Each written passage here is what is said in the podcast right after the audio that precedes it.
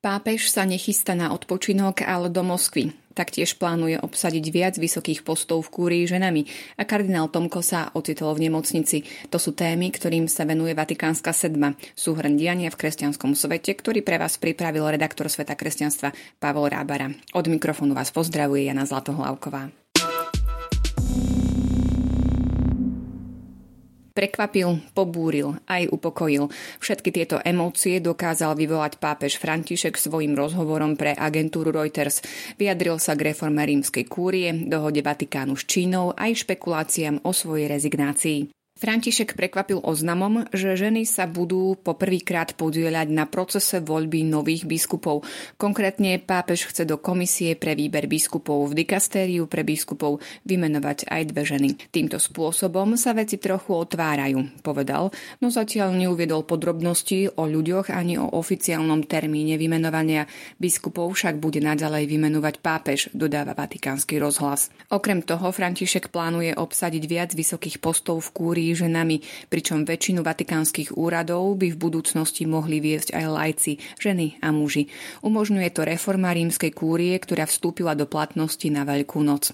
Ženy už postupne vo Vatikáne začínajú pôsobiť aj na vysokých pozíciách. Napríklad minulý rok pápež František po prvýkrát vymenoval ženu 53-ročnú taliansku sociologičku a religionistku Rafaelu Petriniovu za podpredsedničku Vatikánskej štátnej správy. František pobúril niektorých v rovnakom rozhovore vyjadrením, že dohoda medzi Vatikánom a Čínou je v poriadku. Vyjadril tiež nádej, že sa zmluvu podarí v oktobri obnoviť na ďalšie obdobie. Obsah provizornej zmluvy z roku 2018 nebol zverejnený. Známe je, že posledné slovo pri výbere biskupov má mať pápež, no Vatikán za to uznal biskupov, ktorých vybral čínsky režim bez súhlasu Svetej stolice.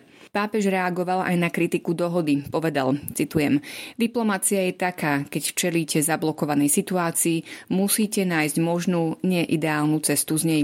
Koniec citátu. Lenže so slovami pápeža, že dohoda je v poriadku, nesúhlasia niektorí ľudskoprávni aktivisti v Číne. Podľa nich sa naopak situácia pre miestnu cirkev od roku 2018 zhoršila. Jeden z nelegitímnych biskupov, z ktorých však bola ako súčasť dohody sňatá exkomunikácia, slúžil na slávnosť Petra Pavla v katedrále Omšu na počesť vzniku komunistickej strany Číny. Katolíci, ktorí sa zúčastnili na slávnosti, boli podľa portálu Aisha News pozvaní, aby počúvali slovo strany, cítili milosť strany a nasledovali stranu. Varovania sa ozývajú aj z Hongkongu, kde čeli súdnemu procesu emeritný biskup a kardinál Zen. Zaznievajú hlasy, že bude ešte horšie.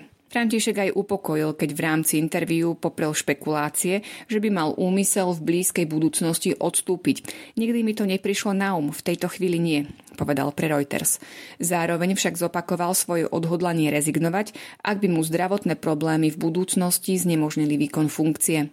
Pápež sa teda nechystá na odpočinok, ale do Moskvy a Kieva. Podľa vlastných slov by mohol do Ruska a na Ukrajinu vycestovať po návrate z júlovej cesty do Kanady. V tejto veci už komunikujú medzi sebou kardinál Parolin a šéf ruskej diplomácie Lavrov.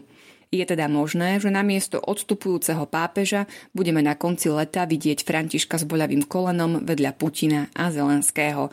No a medzi tým možno oznámi, ktoré dve ženy budú mať právo hovoriť do výberu biskupov.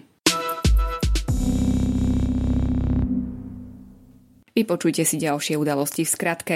Pápež František vymenoval nového apoštolského nuncia na Slovensku. Stal sa ním doterajší apoštolský nuncius v Peru, 64-ročný talian Nicola Girasoli. Cirkev chápe ako krivdu, že na jej prácu sa pozerá s opovrhnutím, vyhlásil na cyrilometodskej púti v Nitre košický arcibiskup Bernard Bober. V homílii apeloval na predstaviteľov štátu, aby už nikdy v budúcnosti nepovolili definovať bohoslužby ako obyčajné hromadné podujatie. Kardinál Jozef Tomko bol po nevoľnosti ošetrený v rímskej nemocnici Polikliniko Gemelli a hospitalizovaný s úrazom krčnej chrbtice. Podľa informácie ošetrujúceho lekára jeho zdravotný stav nie je život ohrozujúci. Slávnostnou odpustovou svetou omšou v nedeľu vyvrcholila tradičná púť na Levočskej Marianskej hore. Celebroval ju košický arcibiskup metropolita Bernard Bober. Arcibiskup Jan Graubner v katedrále svätého Víta pri pontifikálnej omši prebral od kardinála Dominika Duku vedenie Pražskej arcidiecézy.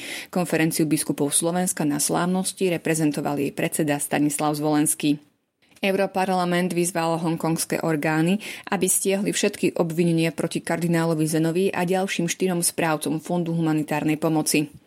Vatikánsky štátny sekretár kardinál Pietro Parolin začal v útorok druhú etapu svojej cesty po Afrike, keď zavítal do Južného Sudánu. Pápež cestu odriekol pre zdravotné problémy.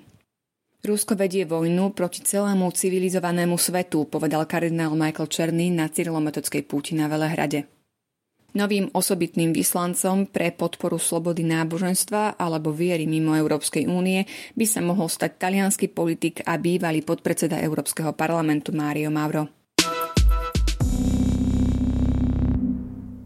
A na záver máme pre vás ešte tradičnú knižnú bodku. V pondelok 11. júla je Sviatok svätého Benedikta, patrona Európy. Možno ide o príležitosť nahliadnúť do manuálu, ktorý zanechal cirkvi a tak nepochybne ovplyvnil jej dejiny. Regulu svätého Benedikta vydali napríklad aj slovenskí benediktíni zo Sampora. K dispozícii je aj online. Je to úžasné čítanie a hoci sa môže zdať, že letné prázdniny a nejaké reguly k sebe nepasujú, múdri ľudia tvrdia skôr opak. Leto a dovolenky majú práve s pravidlami a poriadkom najväčší zmysel a efekt. Mimochodom, letné počasie sa spomína aj v regule v časti o miere nápoja. Citujem, a tí, ktorí z milosti Boha vytrvajú bez vína, nech vedia, že budú mať väčšie zásluhy.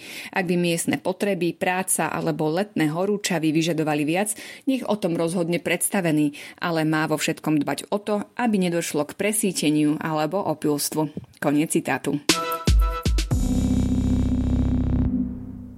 Počúvali ste Vatikánsku sedmu, podcastový týždenný súhrn diania v kresťanskom svete, ktorý pre vás pripravili redaktori Pavol Rábara a Jana Zlatohlávkova. Prajeme vám príjemný a osviežujúci víkend.